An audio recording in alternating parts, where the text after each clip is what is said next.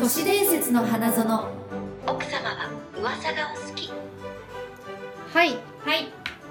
いろしくお願いします。よろしくお願いいたし都ます市伝説の花園でございますが、はいもう月末ということでありゃスまあ、タタタタと時は過ぎてしまうもので、うん、え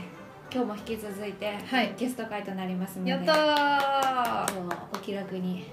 お気楽に楽しんでください志麻さんい、はい、それではですね、えーこの番組は都市伝説が大大好好ききなな女2人が内緒話や噂話へこそこそ楽しんじゃおうという番組ではい、すはい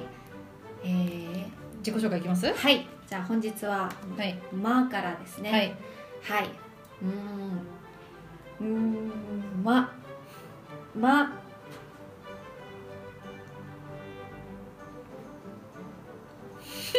珍しくみゆきさんがスッと出ない。あはい来ましたはい、マジで勝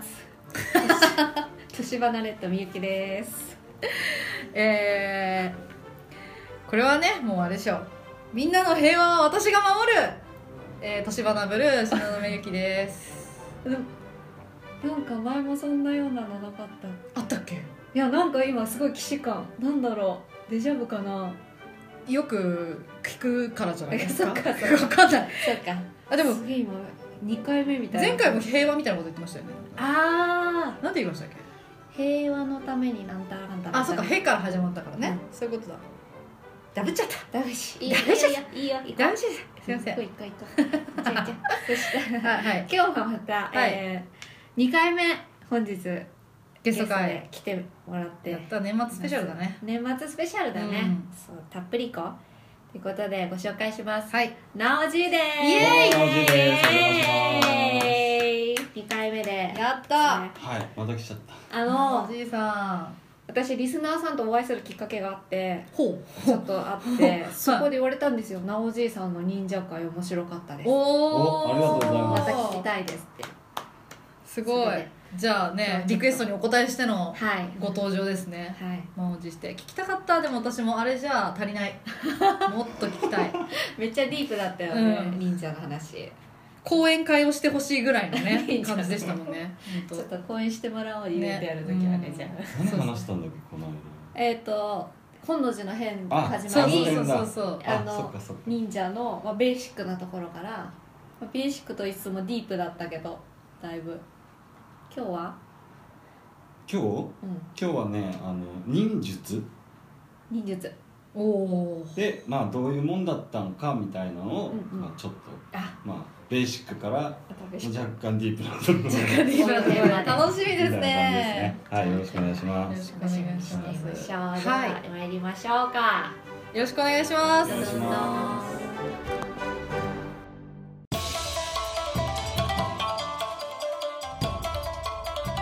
それでは、えー、なおじいお願いしますあ、もういいんですか。はいなおじいがえー、とでは、まあ、前回ちょっと忍者っていう呼ばれている人たちが一体どういう人だったのかみたいな、そうそうそういうことやったスパイみたいなねうんうそんうでまあ,、うんあの海外からとかうん流れ着いて、うんえー日本国内で身分がなかった人が、まあ、ちょこちょこ頑張って、うんえーこう自分たちの,、うんその持ってきた知識とか技術とか、うんその日本の国内にはないもの、うん島国だからねないものをこう独自にこう進化させてって、うまあ、政治にも絡むようになってきたうんみたいなんうん感じを話したような気がするんですけど、はい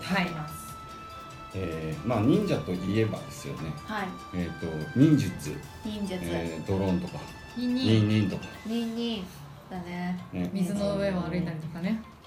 みんな素がイメージしがた。りとか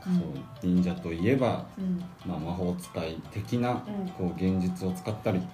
えーまあ、忍具って言われるね、まあ、手裏剣とかううんうんんうん使ってこう、あの諜報活動とかを忍び込んだりとかうんしてたって言われてるんですけどそ実際どうだったんでしょうっていうところをちょっと一般論も含めて、気になる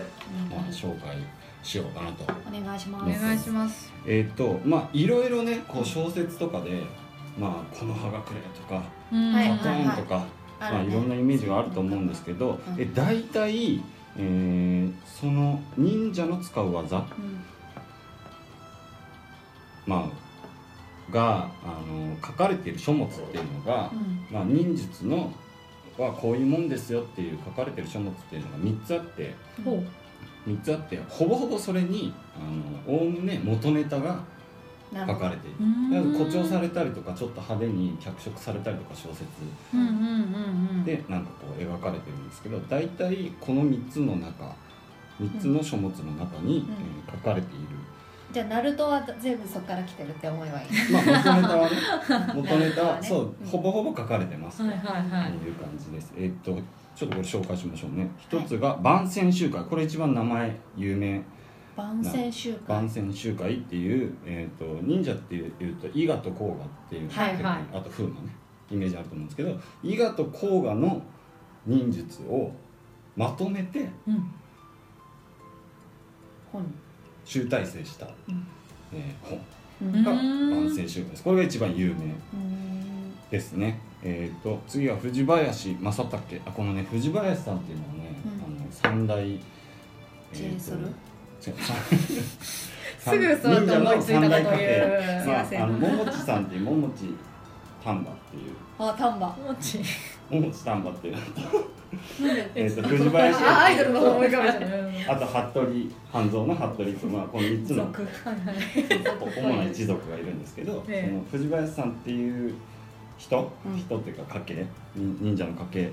が、えー書いてます万世集会もその藤林康武さんへえちゃんとじゃあ忍者の人が書いてるってことだうんあそれはまあ後ほどあ後あなるほほどど、まあ、藤林正武さんの「聖人式」っていう、うーはいんだから聖人記聖人記っていう書物があります、これ大したことないです、うんで3つ目が服部ないんかいすさらっとディスりよごい人が書いてるの服部半蔵さんの「おえー忍び秘伝来たおお」ーこれも伊賀甲賀流の伝承半蔵はい、ってなってますけどもこれ実際どういうことが書かれてたんですかって言ったらほぼほぼえっ、とサバイバル術あとあはい自己啓発です自己啓発ビジネス本だね中身としてあーそうかなりそのいやこういう人に会ったらあのこういうふうに接しなさいとか、あうん、例えばあの男性とを相手にしてその人を自分の意のままに動かすためには女の子をあてがいなさいとか美味しいものを食べさせなさいとかー処世処世術ね女性術しです心ね理作戦とそいううそうそう、うんそういうものがほぼほぼです、へーへえはい、で書かれてますで実際この火薬を使った、まあ、使い方とか、まあ、それ辺の、まあ、キャンプやったらこういうふうに道具使うんだようんうんみたいなことにほぼ近いですう、うんうんんそんなに、あのー派手なものは書かれてないですうんマシュマロ焼くと美味しいよとかまあそそうそういうこと、 うバーベキューはん、こういうなんでそここにれいたはんだ保存食とかねあーこういうものとこういうものをこういう調理して持ってくと日持ちするよとか本当にキャンプじゃん日持ちするよ一人キャそンうプまあ、あの遭難した時はこういうものを持ってきなさいよとか、まあ、当時だからねあー当時だからそっもうそっもうそういうリスクサバイバルだもんねあの移動するとかいろんなところに行くにあたってリスクも大きかっただろうし、うんまあね物を携帯するにもねそうだよあねの数も限りもあったろうしかさばるだろうしね昔は当時なんかこの知識っていうのはすごく重宝されたんじゃないかなと。先駆けですうんねうんまあ、ほぼ今現代でその忍術書に何が書かれてたかっていうのを紐解いてみると 自己啓発じゃんみたいな役者になることが多いでへえ実際忍術まあいろいろあるんですけどうんいろいろあるんですけど全部今言ったやつが忍術として名前がついてるんですよね。声どうしたのが急に なんかあの消えていく人を相手にしたものはなんかこう人とんみたいなあああトンつくんだねそうトントンっていうであの5行うんの、まあ、カトンうん水遁うんうんまあ、うんいろいろこう面白いうん忍術、まあ忍術の名前がついた、うんあの自己啓発の理論がいっぱいあるんですけど、それも自己啓発になっちゃうんですね水遁の術も自己啓発ってやつみたいなあこれがですね、えー、と実際、えーこのカトン水遁木遁とかはいはい五遁っていうのがあるんですけど、うんこれは隠れる技はいはいはいはい要するに人に見つからないために、あのー水のあるとこ行ったらこうやったら隠れられるよあーまあ、かくれんぼシュノのケルやよりね方ああ水遁の術っがて書そかれれてかまのす北部でまああのそんなに大したこと書かれてないよっていうのをこううん紹介するためにちょっと例をねカトンいきますけど、はいカトンは火をつけて敵がうんそっちに気を取られてる隙に逃げなさいっていうあー 湯を飛んでると一緒じゃんつってあやばい火だ火だでこれがでも実は火が何もないとこで上がるっていう、はいはいその瞬間的に上がるっていうのは火薬があんまりはいはこう流通してなかった流通してない頃にあー突然火が上がるっていうのうんでうんかなり注意を引きつけられたんじゃなかろうかなでるほどまあ鉄砲とかの使い方っていうのも、まあ、忍術書に載ってます、いはいはい、水遁の術は、えー基本的には泳ぐうんいや水泳のうあんの方法が書いてますこういうふうにやると泳げるよこうすると潜れるよあと潜水すごかったんでしょそうそうそう、うんであの刀の鞘を使ってこうシュノシュノーケリングでしょリングみたいに潜れるよみたいな、うんあこうやって隠れなさいって木遁は、えー畑とかに隠れる時はこういうふうに隠れなさいよーかくれんぼのかくれんぼの方法だよね全部かくれんぼの方法です、うんであのこれ面白いんですけど金遁の術ね金っ金てなんだ金ってこれなんだろうそうお金で、あのーお金渡して人黙らせたりとか、あの裏切らせたりとかっていうあの心理的な効果あそれが金遁の術なんですか金遁の 術なんです賄賂すごいいっていう、まあ、お金の意味もあるし、うんあのー金の中にこうお寺とかにはね金の中に隠れたら見つかんないよとかああはゴーンって外からやられたらい死んじゃうやーんってなあとは金属を使った、まあ、刀とか巻き菱とか、まあ、金属の金へえつそれがもう全部一色単になってるのが面白いですねなんか、うんカオス感がすごい大体ねこう適当なんですよ うんで怒涛の術はもうそもそもですよ穴掘って隠れたらいいよとかあのー知ってるわ書物で習う落とし穴掘ったら掘ってそこを踏ましたら落ちるよとか知ってるわすごよいく考なえたら誰でも分かることだねすごいでなもなんかうずら隠れの術っていうのがあるんですけど、はいあのー布かぶってうん丸まってたら、もしかしたら気づかれないとか結構一か八かだわ今時お母さんにもバレるわ布団かぶってもしかしたらまあ誰かだろうどうすか忍術 もうなんかロマン一つもなくなっちめゃっっちゃ忍者可愛くなっちゃったイメージの 中でたあ忍ぶからねそうです忍ぶね戦うわけじゃないもんね結構派手なイメージだったじゃんうんカトンチュドーンみたいなさ、そうね水でバッシャーやって戦うとか思ったらやっぱ全部隠れるための、いやでもあえこれを当時その人たちはなるほどって思って見てたってことですよね掘ればいいのか穴をってことですよねとうん思われてるんですけど、うんこれこの3つの忍術書に書かれてること、ほぼほぼ中国とかの兵法書にうん載ってる内容が、 8 8割コピペしちゃったコピペまさコピペかのねネイバー求めいわゆるその忍術本当に当時の忍者が、あのー使ってた忍術とは、まあ、違う内容うんまああーかぶってるところもあるとは思うんですけど要するにしあの文献に残すにあたって、でこれ結構その徳川家にこう「これ忍術書ですって」っつって、あのプレゼントされたりとか、はいそういう使い方を、まあ、当時こういう書物なるほどされてたので、えあの公にこう出回ってるものに関してはかなりコピペが 多いだからそはあ本当の手手腕あ手の内を教えるわけがなえい確かうにん確かにこれは一つのスーベニアなんだスーベニアって何あのお土お産土産あそうそうそうディズニーランドで買うあそうお土産みたいなそうそうそおう土産用に作られたうん書物一般公開してもいいような内容ってことですよねそりゃ穴掘るだけだもんね知っとるわっていうのがまああーなるほど実態というかまあそうまあ僕はですよ僕はなんかそうなんじゃないかなとなるほどあのでほぼほぼ結構大事なところがあのここっから先は口伝ですうん大事なところは書かれてなかった口伝ってなんですか要は口伝えなんであー文章口で伝残しませんよああの自分がこの人に教えて大丈夫だって思った相手に口で伝えるんで、あのなるほどテねキストには起こしませんっていう内容が書かれていることがうわーなんかずるいなんかさやってること NASA と一緒だ ねおほら NASA 宇宙研究センターではさ宇宙にあ外に出す情報はああははいいはいはいとかはなっはているけど、そうそうそう見せないんだろうね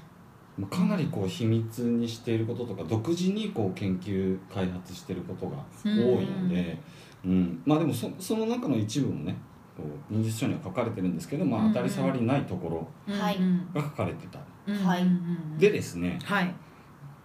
まあネットとかあの文献とかでこう読み解ける情報からすると、うんもう忍術ってまあこの程度のことで、うんうんでまあこれもす、まあ、言ったスーベニアお土産用の,、うんうあのんものなのでうんこう実態がわからないうんで僕ですねちょっとこれあの誰に聞いたかっていうのを、うんあの喋るとあれなんで こ怖い怖いなおじ独自のルはーいツから極秘情報的なえっと現存する忍者の修行をしている、えー何々流って名前がついてちゃんと修行をいまだにはい当時の忍術を、えートレーニングを伝えてるトレーニング方法を伝えてるうんうん方がいらっしゃるんですけうど、んえー、とその方づてに聞いた話実際忍者の修行っていうもの忍術でなせることっていうのは何だったのかこれはあの伊賀とか甲賀とかっていう派手な名前が残ってるところは、い結構そのセルアウトなやつらなんで、うん要はあのー大衆受けいいこととかその政治的にこう派手なこともやってたうんなるほでうんその純粋に自分たちの鍛錬のためにやってたというよりは、こうんう政治に食い込んで自分たちが表に出るために、ど、あのいろんなことあの見た目に派手なこととかもやってたんですけアカどデミックなやつだったんだね、大手だね大手ですね、うんそうそうそうでその僕が話を聞いてきたところは、えーっとそんなにでかくない、あうーん規模感うんとして規模感としてただ同じようなその忍術って言われるルーツでトレーニングをいま、未だにまあしている、うん、あのただ実実現できる人が少なくなってしまっているけどこういうトレーニングをしてたよ僕らもやってみようっていう試みをしているところで、え何をトレーニングしているかっていうと,、はいえっとまず超入門編、はいま、部屋を真っ暗にしてはい部屋を真っ暗にして、はいえーこう指先5本指の指先をこうやってつけるんですよあれ はいはこうやってつけるんですよなるほどしのさんできんじゃないそれでそっからあずーっとこう閉じたり離したりを繰り返してあーずれないようにするんだ指がとこの間に糸が見えるあれさっきのや可能し感動し真っ暗な状態で指が目は間に開いてて開いてる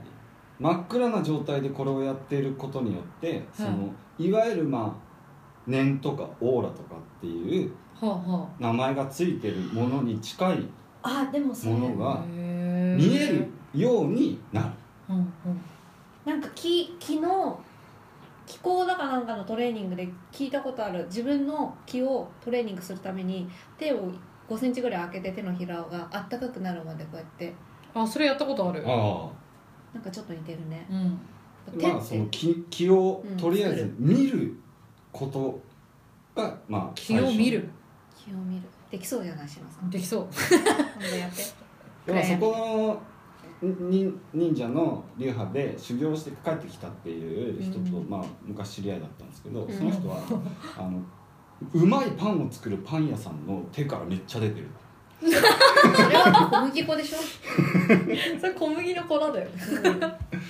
美味しいやつだよそれそ うイースト菌イースト菌だそのあらゆるその料理だったり造形物だったりあの人が感動するとかういんうものには、そのこの指から出ているへえオーラ的なものが強ければ強いほど、まあ、太ければ太いほど人をへえに影響を与えるものを作れるみたいな、まあ、そういうふうに教えてもらう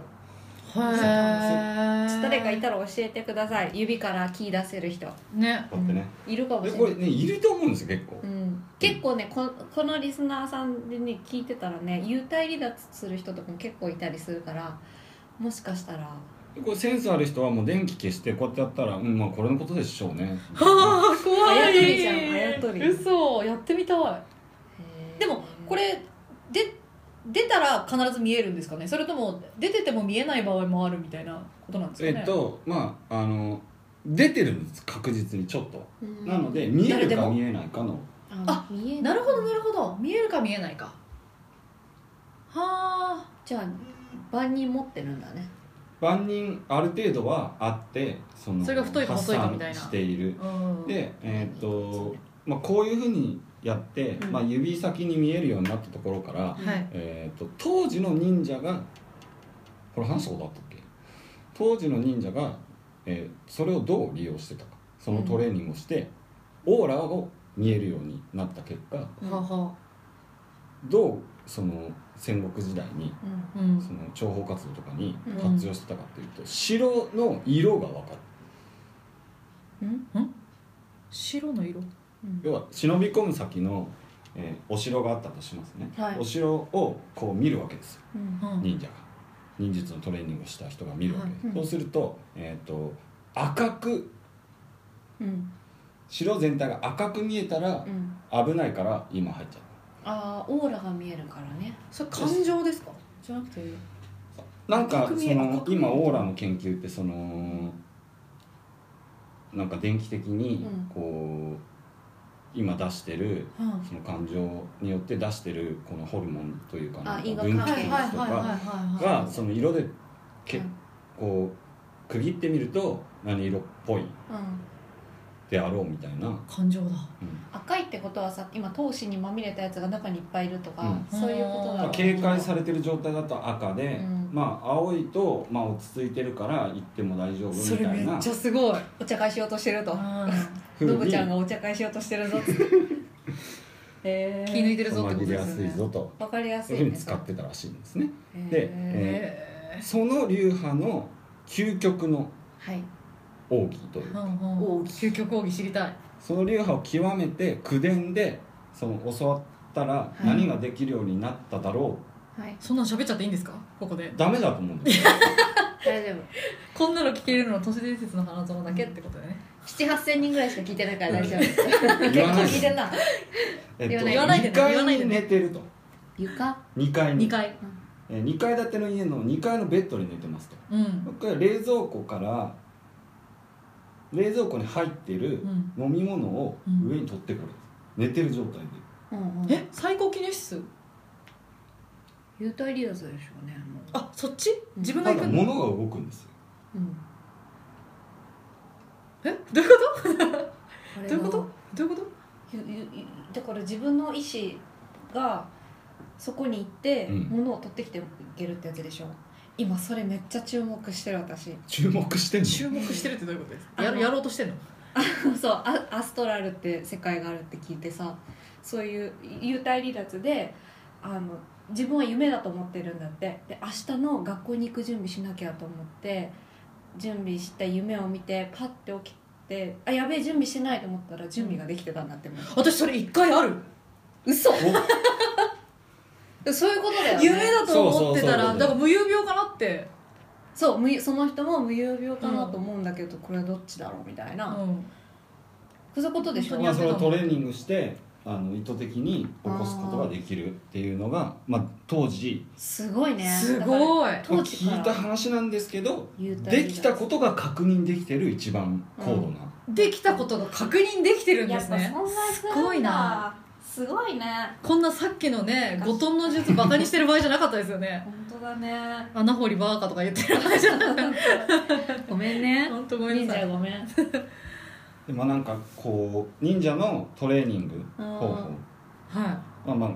実際聞いた話でそういう人が、まあ、書物とかに残ってないはいので、そういう人がいたらしいよっていうのを、まあうん人づてに聞くことができてい、うんこの忍術書に書かれていることっていうのがあながちバカにできなくなってくるんですようんあそこに戻ってくるトレーニング方法としてねなうるほどん要するに布かぶって人に見つかんなくなれよっつう話なんですようんあーなるほど普通は見つかってしまうけれどもになんかそのキーになる道具うんを返してそそれを持ったらこうなる俺はうんっていう気を消すその自己催眠うんを超越したその人にも見えなくなるって思い込むことでうん見えなくなる、まあ確かに自己啓発だねパッと聞きはでもそうやって聞くはいとはいはいはいちょっと出してるね本当ことじゃないのかなっていうのを、うんあのこう僕は思っておりますなるでこれねこっからねほどはいおうん願いしますちょっとはい嫌な話になるんですけど、はいうんえーそれにその思い込む力はいそういうのは布をかぶったら俺は見えなくなるんだと思って布をかぶったら見えなくなるように頑張るわけですよは忍者たちはいうはいんそうやってトレーニングをしてたというんでそのあの助けになってたのが、んえー、と密教の真言はいっていう、まあうん忍者の唱える呪文ですねうんうんうん臨氷当社怪人列罪前う提、んうんまあ忍者の呪文として結構有名うんだと思うんですけど、えっとねこれがですね結構その密教とかうん真言の、うんあのーあ真言を掘り下げてみるとうん結構えぐい呪文だっていうことが分かって、これはですねまあ要するにあの、まいや魔除けうんの呪文だったりとうんかするんですけど、うんあとは術自分がこれから使う術が、うんえー、とかかりやすくなったりとか自分にかかりやすくなるうんっていう、その暗示のためのうんうんに使われてた呪文うんなんですけど「リミット・社会人伝伝」っていうのはこれもうネットとかで調べたら出てくるんですけど結構危ねえよっつってうん言うとそううんうんもう今3回ぐらい言ってますけうどんめっちゃやってるうんこれを本当に例えば霊を払いたいとかはい邪気を払いたいとかこの人を不幸にしたいとかって思ってうんまあくあの苦人っていうんですけどうん苦人を切るとうん割と効き目がある呪文でへえ「効いちゃうよ割と」うん試して心配が誰え誰でもうん知能の方がそういう気力を持ってる気がするから どうしなてんか嫌なことあったなんらで試してみようよあの人いちやょっと怖い聞いちゃうんでしょえそででどでででではい、この中こ詳しく はもうすっごいいっぱい出てくるんですよ。うくじん、んくじうんうんとか、うんえーくじ御神棒とかって調べる。はいはい御神ってあの守る。あれ陰陽師とかのそうそうそうそう。うん結構有名うな、んまあ忍者だけじゃなくて、うんこうよく使われてた、術者とうかんうんうんうんものなんですけど、これが結構あのきちんとあのやり方とか。はいうんえーは分かってて実力がある術者が使わないと、はい割とこの呪文自体に力があるのでうん帰ってきちゃうんうん帰ってきちゃうの怖い自分に自分にバーンでうでこれめ危っないちゃ多分今あの忍者ものとかね、うん忍者好きな人とかがうん真似してうん「陰、っていうのもネット検索するとうん出手てくる手んです手よのやつねです、よねなんかねそのやり方、うんかなりやられてると思うんですけど、結構危ないよっていう人がやめて多い映画とかでやってんじゃんねよくねね臨氷当社だからあれも危ないってことですかそうやって今なおじいさんみたいにこうつぶやくのは平気うんまあこれもなんかこうそういう呪文呪呪術のあのあれなんですけど、まあ、前つばのやつなんですけど、うんえーそう何かその目的を持って唱えた時にだけある程度効果があはいはいはいはういんなるほどなるほどるのでその何かしてやろうと思ってやるとんその例えば不幸だからもっと幸せになりたいっつって幸せになりたいってややるとはいもしなんかその自分に対していたずらをしてたりとか、うん不幸にする方向になんかいたずらをしているうんものが近くにあった場合、んそいつに当たっちゃうんですようんうんで攻撃することになるんですねうん幸せになりたいと思っててもうんうん要は不幸にする存在を排除しようとしてる攻撃しちゃうんだうんで意識なくそれをやることであの帰ってきちゃうっていうことが結構ネット調べるとこの「九人語法」うまあん「五人法」に関しては超出てくる、超出てくる超出てくるへえじゃあ自己責任で検索しでてその中でいただいて一番えぐかったのがえー死んじゃった人の話はいお願いしますいいえーっと家同士でトラブったとうんはあるで家同士でトラブってたから、うんなんかそのちょっと心得のある人が「じゃあ俺ちょっといいよ俺やってやるよ」っつって、うんまあまあ言えば呪いをかけたんですね、はいその相手方の家に。はいしたら呪いをかけてる最中、まあ、この苦人を切ってる最中に死んじゃったそんかけてる人が自分に帰ってきちゃったんだで、えーそのかけた相手の家には結構その結界がしっかり張ってあってわあ跳ね返ってきてあるんだねそんなことそんなことあるんだな死んじゃったっていうのがまあ割と今のなんかその密教に詳しいはいそう研究しているサイトとか行くと、そのそういうことがあったらしいよっていうのは書いてあるんですよで、うんえーこっからなんですけど、こっからなん だはい大丈夫大丈夫だよスペシャルだから今日は忍者さうんこんななんかその忍びの書に載ってるのはこんなようなことなんですようんはいはいで、うんまあ、オーラを見るトレーニングとかをしうんをしたりとかして、えーそのスピリチュアルなうん霊的能力うんを高めてう、んうん呪文をまあこうやってね割とうん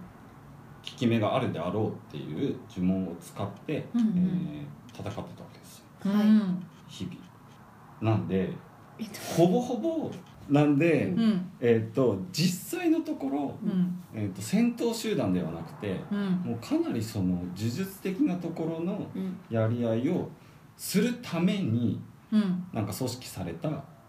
というか使われた、えー集団だったんじゃないかっていうのがこう最新の僕の説最で新の説うんな陰陽師の域に入ってきてしまっているようなそうだねで新今しい言ったみたいにその跳ね返ったりとかうん守ることで防いだりとか、うんえーできるわけですよね。まあ、実際僕そんなんやったことないんでその実感を持ってはわからないんですけど、うんえーできるわけですよううんんなので、えー、となぜ隠れなきゃいけないのかうんうんな要は術者が誰か知られたら終わりなんですよねううんん要するに、えー、と誰の手のものが来て呪いをかけたかって分かったら、うんもう一発で跳ね返ってきちゃうわけですよあそっかうんで術者自身が、えー要するに跳ね返った場合被害を被るのは術者術をかけた人なんですよねうんうんうんなんで、まあ、その戦争あ戦国時代に、えー表向きの戦争と別にうんうんそのネットの戦争みたいなサイバー戦争みたいなことサイバー戦争みたいな感じで、うん水面下でその不幸の押し付け合いがあってうんその戦闘員としてうん育てられてたというか、あの要は捨て駒にされてたのが、まあ、忍者なんじゃないかなっていう、はあまあ、この間怖いとまた別のうん説説だとしたらその裏のやり取りは全然表に出てないからねまたすごいドラマが繰り広げて忍びですねでこれはもうなんか文献とかを読み解いたりとかっていうその公式なうんその科学的な根拠があるその掘り下げ方だとうんこういうことってこうパズルがはまっていかないうんはいはいのでちょっとこれを今後掘り下げます。いやまた続報で忍者研分か究ってから面白いな忍者の世界また忍者でうんどうでしたでしょうか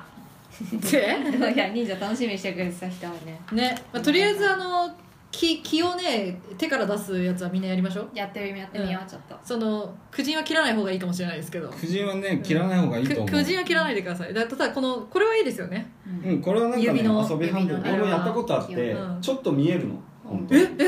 もうすでに見えてるんですかちょっと今はあんまそんな熱心にやらないからあれなんだけどちょっとやってみ見ようえるようになった時もあって、うんでいっぱいいるんですよそのこういうトレーニング方法じゃなくて忍術として練習してなくても、うんオーラ見えるって人すごくたくさんいるじゃないですか、はいはいなんかそのスピリチュアルだったりとか、うんうんなんかいろんなところでいるので、まあ、これはある程度信憑性があるし、うんまあ、このトレーニング方法っていうのは見えるようになるためにこの動きを繰り返してやってみようへ見えないかどうか試してみるみたいなのはある程度理にかなっているのでえ面白いなじゃあ皆さんただだしやってみましょたうだ私やってできるようになったら報そう告して初くだ期さ費い用ゼロでできるんで、ありがとうございまありしたがとうございます大丈田夫ですさん大丈夫イエーイ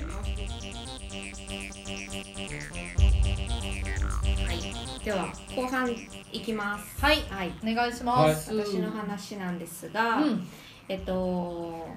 この間うんちょっとあの訳あって堀エモ門さんの講演を聞くことがあった時にちょっと面白い話をしてたのではいはい今日は貨幣価値の未来についてお話をしたいなと思いますお金ね聞きましょううんビットコインび はいちょっと黙ってて来ちゃうんだなすぐこれラジオなマジで あのね今ねえっとキャッシュレス化がすごい進んでるでしょはいスイカはい、電子マネー、まあ、クレジットカリーコドかうん、そう交通系電子マネーの種類言えって言ってるわけじゃないからねみんペイなパルペイパルあそうそうペイパルとかそういうことあとアップルペイとかねスマホで払アッっプたりルアッペイってすごいいいよね響きアップルペイプルペイプルパイみたいなねで こんなニュースが本当最近のであったんですがスウェーデンで今もうキャッシュレス化が高速で加速していまして高速で加速高速で加速うん調べによるとスウェーデンにある1600の銀行支店のうち900もの店舗が現金を貯蔵していませんあらまで今後の現金預金も受け付けないとしています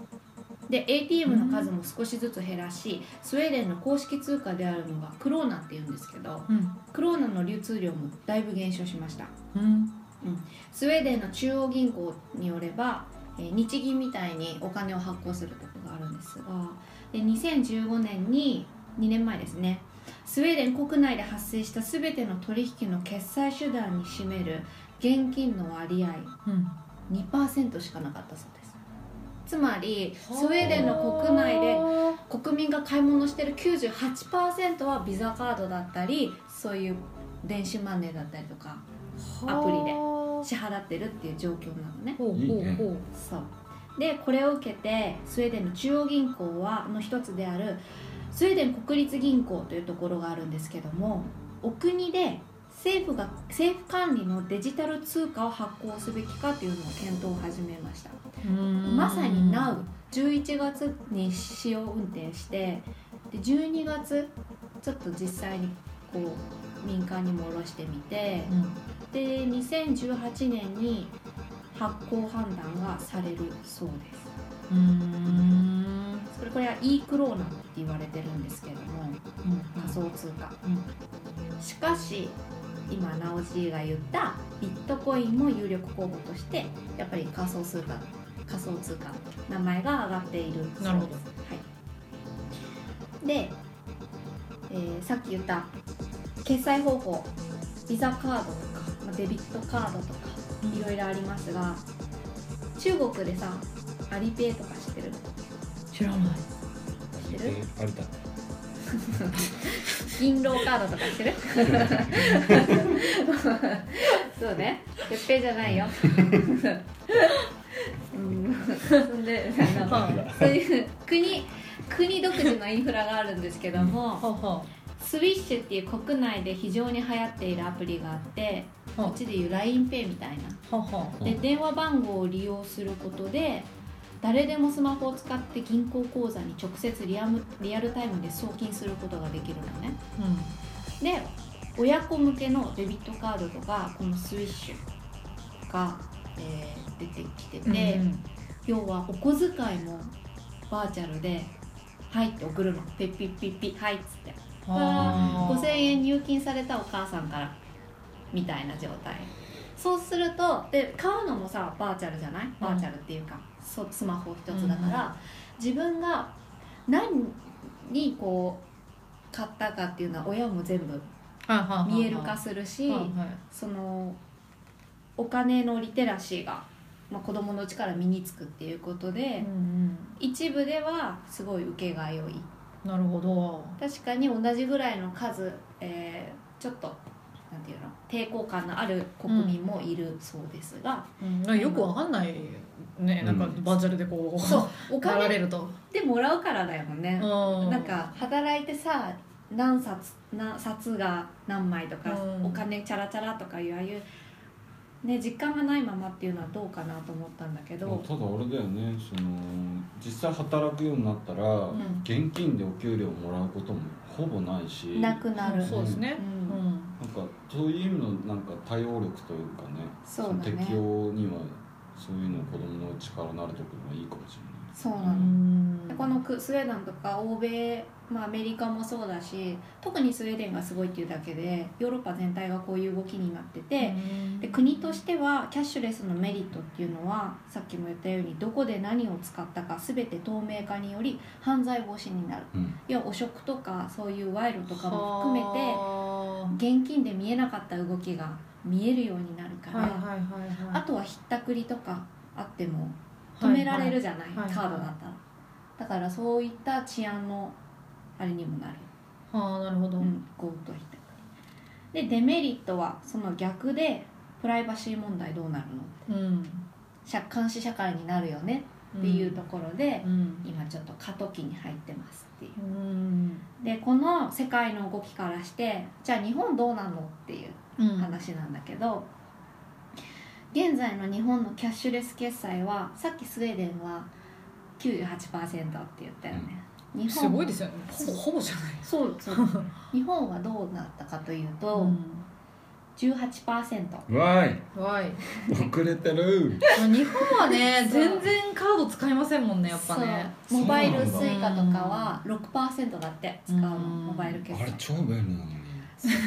ピッて早いもうんん、ね、早いし勝手にチャージされるしなんかさコンビニでもたもたやっぱ現金出してるところとか見るとあやっぱキャッシュレス化しようかなって私の2018年の目標はもうカードと携帯だけで過ごすっていう、なるほどうん、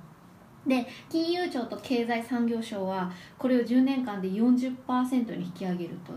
目標していまあすやっぱ目標にしてるんだうんそれでいいと思ってなくてそううんで特に2020年のあのオリンピックはいはいに向けて飲食店とかにもどんどんどんどんやっぱりう、んまあね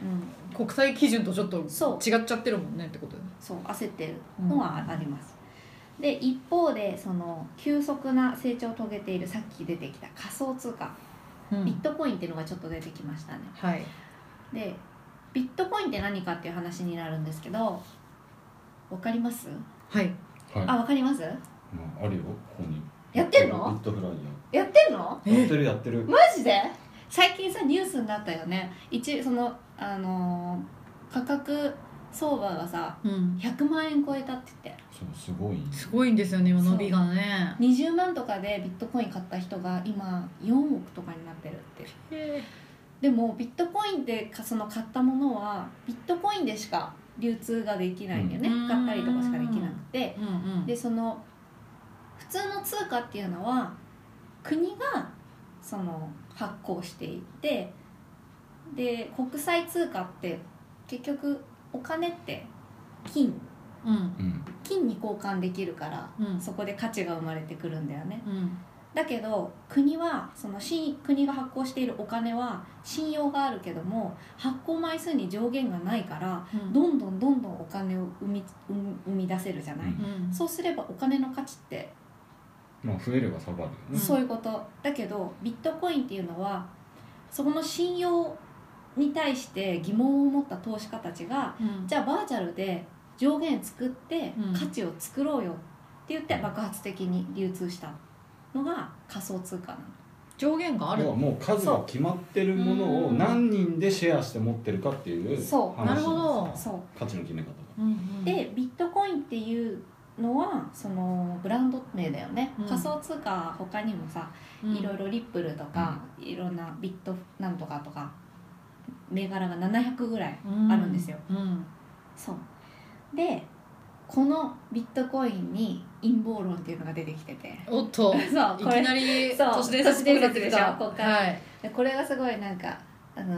戸棚のサイト読んだらあったんだけどこれ面白いなと思ったのがその、ね、紙幣っていうのはあの政府が破綻すればただの紙くずになるし、うん破綻しなくても印刷さっき言ったように印刷が加速すれば薄まっていくし、うんで最近特に金融緩和政策っていうのがあって、うんもうその傾向にまさにあるのね。で今言ったビットコインっていうのはえー直近の発発行残高は1400万ビットコインで未来の発行上限は増えても2100万ビットコインまでと決められていますはいうんだから発行量が増えて価値が薄まることがありませんはいで信用の高い通貨として今上昇し続けてるわけなんですねはいでこの通貨の発行っていうのが一番儲かるビジネスで普通の人が生涯働いて2億円ほどなんだって稼げるのってうんうん頑張ってもうん一般の人って平均がっていうそうこと障害年収障害外売り上げ 上げで孫正義さんとかうんビルズ・ゲイツさんとか、うんビルツ・ゲイツさん絶対ビル・ゲイツかむよねそうよねとか成功者の人も大体5円 5, 5から10兆円はんはん稼げるって言われてます、でロックフェラーっていう人がいるんですけども、ええロックフェラー一族あっのていう有人が、名はなロックフェアさん、い、いるんですけどもこの人たちはアメリカの通貨発行権を持ってるうん通貨発行が一番儲かるビジネスだと目をつけて自分たちが金を発行すればもう数年で100兆円増やすことができるわけ資産をはい ほう莫大な資産を手に入れることができるうんからうん世界を支配できると言われてるんですけどうん国の発行権って日本は日本が持ってるんだけうどんアメリカはロックフェラーと皆様が持ってらっしゃるのね。なるほどうんでここで問題が起きたのはうん欲が出ちゃっていっぱい発行しちゃってるからうんちょっとこう信用が下がってきてるところにうん仮想通貨が登場したからうんえーってなってるわけねロックフェアが「えっ!」ってなってそう ひゃーってなってるわけアップねーってなってるわけうんね、でえー、もともとねそのうんとなんてねあそうそうそうそう最近ギュンとこの2年間でうんギュンとそのランキングがある世界の世界の長者番付的そうな時価総額シェアのそのランキングが毎月出てるんだけどビットコイン界のそれで2年前からグンって出てきたイーサリアムっていう仮想通貨がはは現れてるんですけどでこれこそ、えーロックフェラーが作った仮想通貨なんですよ対抗馬として的なはいなるほどそうそうそうそうそうでこのロックフェラー系の銀行の JP モルガンっていう銀行があるんですけども、でマイクロソフトと組んで契約に使える仮想通貨として比較的信用を得やすい新たな仮想通貨を開発しましたでイーサリアムが今年に入ってグーンって上がってきたのは、まあ、この世界も仮想通貨の世界も手に入れようとしてるからじゃないかとか言言われてましたただしこのさっき言ったビットコインに対して発行上限が最初7200万枚だよって言ってるのにうんいつの間にか今8930万枚って増えちゃってるのうんだからよく出ちゃってませんかっていう話またまたまたよく出ちゃってますね学べよ そうそう多分これ底なしだろうねなるほどへーなるほどなるほど私はすごい面白い話だなって未来のお金にの価値に関するはいはいからうんもしかしたらさなんかポイント制になるんじゃないかなと思っていつかはい市の何ポイントみたいななんていうの 言いたいこと分かってどういうことなんか円っていうその国日本円アメリカドルっていうなんか国ごとに通貨幣のその単位がうんうんその垣根がなくなってうんポイントとかは分からないけど呼び方はあ世界共通のポイントが出るそうファイナンポイントってそう言って行ってな20ポイントもらってその20ポイントで1年生活できるみたいなななるんほどかねそういう実体のないうん物物々交換のその存在いきなり言 葉が声がいきなり資料手放したのが声がボロが出ちゃってるけど いやーなるほどねどうなんですかビットコイン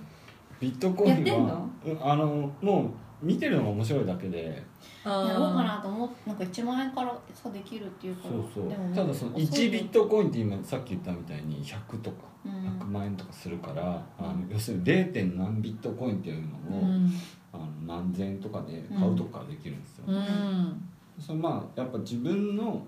そのビットコインに変えてるお金がこうあ上がったり下がったり今上がりっぱなしなんですけど、うんっていうのをこう自分のお金をビットコインに変えて見るのとなんかこんなのあるらしいよって言って見てるのとではもう全然理まあ解ねスタンスがね、うん確かにが変わるので、まあそういう意味でやってるんですけどだからそそのちゃんとした投資としてうんやってるわけじゃなくて、まあとりあえずいやでもうん偉い大事そう私も最初そういう興味なかったんだけどその堀エモ門さんの講演であのーやっぱりね日本はこの仮想通貨の世界においても遅れてるんですって、うん株とか FX が好きだから、うんでやっぱり治安もいいうし、んその江戸時代から昔の貨幣の流れでやっぱり現金主義であるからどうしてうもん仮想通貨にあの手が伸びる人が少ないと。うんだけどその中でも仮想通貨の重鎮たちはスペシャリストと呼ばれてる人たちはみんな日本に住んでくるんだってこぞってうんなぜでなぜかっていうと日本人はユダヤの祖先だっていう都市伝説をマジでか信じててうんでなんだっけなさっき言ったんだよねシノにもでななんでそのユダヤっていうのがびその仮想通貨と関連してるのかっていうのを大事なところを聞き流してしまったんだけ ど聞き流してしまったんだけど日中同窓論だって思ってそこだけ食いついちゃってでもそこはよくなんか結構アメリカの人って、まあ、トランプさんもずっとそのケネディさんについて、まあ、ゆ宇宙人関係してるとか、うんその陰謀説とかをマジで信じてた人っていうしなんかそういうのってありますよみたいな話からその市場の人たちが今一番目についてるのってメルカリなんだって、なんでメルカリうん、メルカリが決済サービス始めたらとんでもなくなんかなんか上がるみたいなこと言ってたメルなんかねメルカリねちょなっんとのやってるメルカリめっごちいなゃ流行っていない周りでやええっと前よりは流行ってるのかもしれないですけど私の周りではあんまりですあねんまり、うん結構聞くんだよね男の子とかでメルカリでコツ買いコツ買い避けてコツ買いお小遣いさ叫びお小遣いなな叫び何を言ってるんだお小遣い稼ぎしてるっていう人があ使い方商品を換金する方法